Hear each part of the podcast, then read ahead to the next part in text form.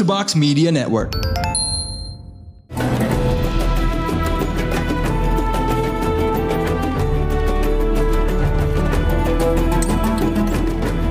Selamat datang di Ramadan Bung Rin. Waduh. Bersama saya Bung Rin dan sekarang ada Saya Adriano Kalbi. ya Halo. jadi eh, ini berarti yang kedua ya? Yang kedua, yang kedua nih berarti kita akan membahas hal-hal yang berkaitan dengan Ramadan Wah. bersama saya yang paling Ramadan di box to box.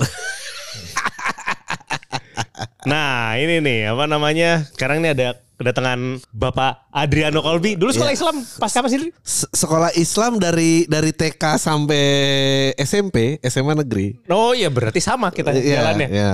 Eh, di mana sih waktu itu? Saya dulu eh, Darun Najah. Udah, Oh Darun aja namanya. TK Darun Najah, TK Darun Najah.